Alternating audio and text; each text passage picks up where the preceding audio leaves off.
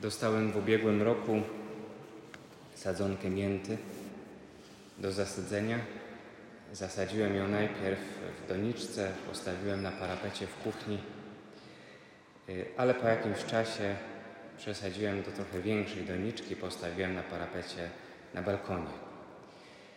Y, właściwie to nie do końca wiedziałem, y, nie poszukałem też stosownej wiedzy, jak należy dbać o taki rozwój mięty. Dosyć szybko mi zresztą uschła i przez całą zimę właściwie ta doniczka z tą ziemią i taką zaschniętą miętą przestała. Kiedy przyszła wiosna, uciąłem to, co było suche i tak sobie pomyślałem, jak przyjdzie odpowiedni czas, to zasadzę tam bratki. Ale po jakimś czasie zobaczyłem, że tam zaczynają wyrastać y, nowe odnogi mięty. Dzisiaj na tym, w tej doniczce, na tym balkonie jest sporo tej mięty. Mówię o tym dlatego, że tak mi się skojarzyło z dzisiejszą Ewangelią. Ten cały proces, który tam zaszedł, właściwie bez mojego udziału. Po prostu zadziało się wiele w tej ziemi i kiedy przyszedł odpowiedni czas, to ujrzałem tego owoce. Tak jest też w naszym życiu, że my byśmy bardzo chcieli może, żeby wiele rzeczy wydarzyło się od razu, żeby wysiłek, który wkładamy, przyniósł od razu owoce. Myślę najpierw o życiu duchowym. Kiedy Pan Bóg do nas mówi, a co symbolizuje to ziarno rzucane, wrzucane w ziemię, to często byśmy chcieli, żeby wszystko od razu zadziałało. Kiedy przychodzimy na modlitwę, bardzo byśmy chcieli, żebyśmy od razu z tej modlitwy wyszli inni. Kiedy przychodzimy na mszę świętą i wychodzimy stąd nakarmieni słowem Pana Boga Jego ciałem, chcielibyśmy od razu, żeby nasze życie się zmieniło, jak za dotknięciem czarodziejskiej różdżki. A często widzimy, że tak się nie dzieje. Często widzimy, że ten proces jest długotrwały naszej zmiany, naszego dojrzewania w wierze, w tej zdolności przyjmowania łaski Pana Boga, w tym, żeby Słowo Jego faktycznie w nas zapuściło korzenie i wydało owoc.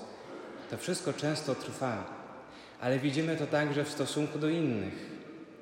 Każdy rodzic, myślę, przyzna mi rację, że tyle wkłada wysiłku wychowanie dzieci, a czasami wydaje mu się, że te owoce są niewspółmierne do tego wkładu, do tego starania.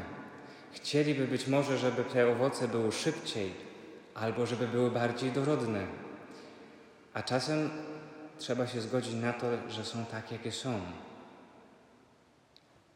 W tym wszystkim, co teraz mówię w kontekście tej Ewangelii, w kontekście tej mięty, która mi tak obrodziła, jakby wyciągam z tego trzy wnioski, które wydaje mi się, że są dużą trudnością czy przeszkodą w tym, żeby w naszym życiu rzeczywiście, przynajmniej w perspektywie duchowej, dokonywała się prawdziwa zmiana. To znaczy, żeby nasze starania faktycznie przyniosły owoc. Po pierwsze, wiedza. Być może gdybym miał większą wiedzę i postarał się, poszukał, jak się pielęgnuje miętę, to ona nie musiałaby być może tam usknąć i dopiero urosnąć na nowo na wiosnę. Być może przetrwałaby, a może dzisiaj nawet by owocowała bardziej. A może bym wiedział, że po prostu mięta ma taką właściwość, że na każdej glebie i w każdych warunkach praktycznie się rozsiewa i, i rośnie bardzo gęsto. Ale wiedza.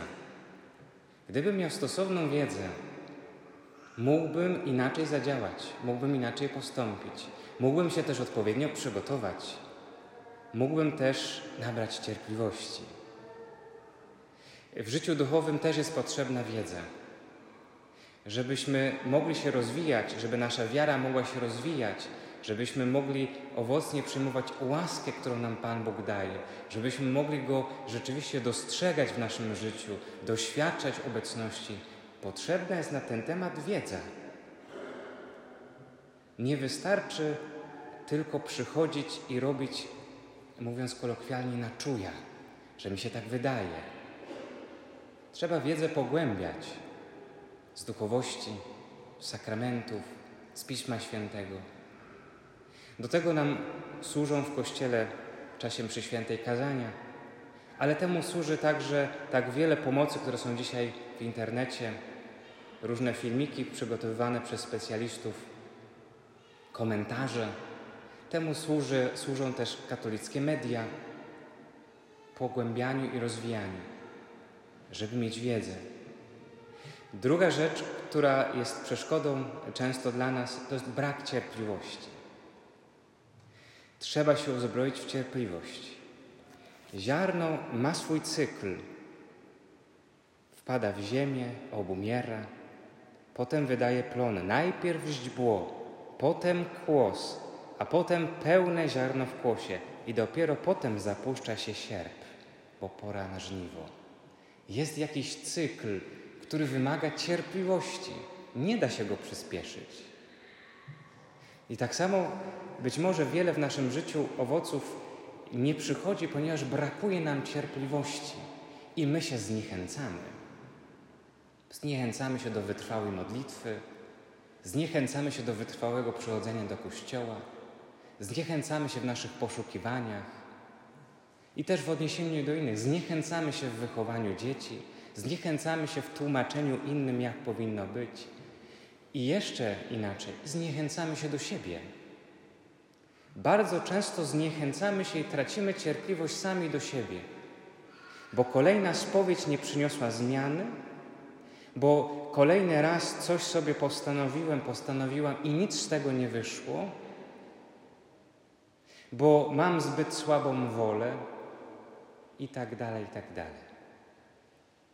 Chciałbym więc, żebyśmy spróbowali z tymi trzema elementami się zmierzyć. Po pierwsze, co robię, żeby wiedzieć o życiu duchowym? Po drugie, czy staram się o cierpliwość w życiu duchowym? I po trzecie, czy się za szybko nie zniechęcam? Spróbujmy się tym trzem elementom przyjrzeć. Prośmy też Pana Boga, żeby nam cierpliwość dał i żeby nam pomógł się nie zniechęcać. I tak samo próbujmy to aplikować wreszcie do samych siebie i w naszej relacji z drugim człowiekiem. Że ja w każdej z tych płaszczyzn potrzebuję dobrej i solidnej wiedzy, cierpliwości i tego, by się nie zniechęcać. Jeśli te trzy, w cudzysłowie, przeszkody pokonamy, to jest duża szansa, że będziemy się cieszyli owocami naszych starań.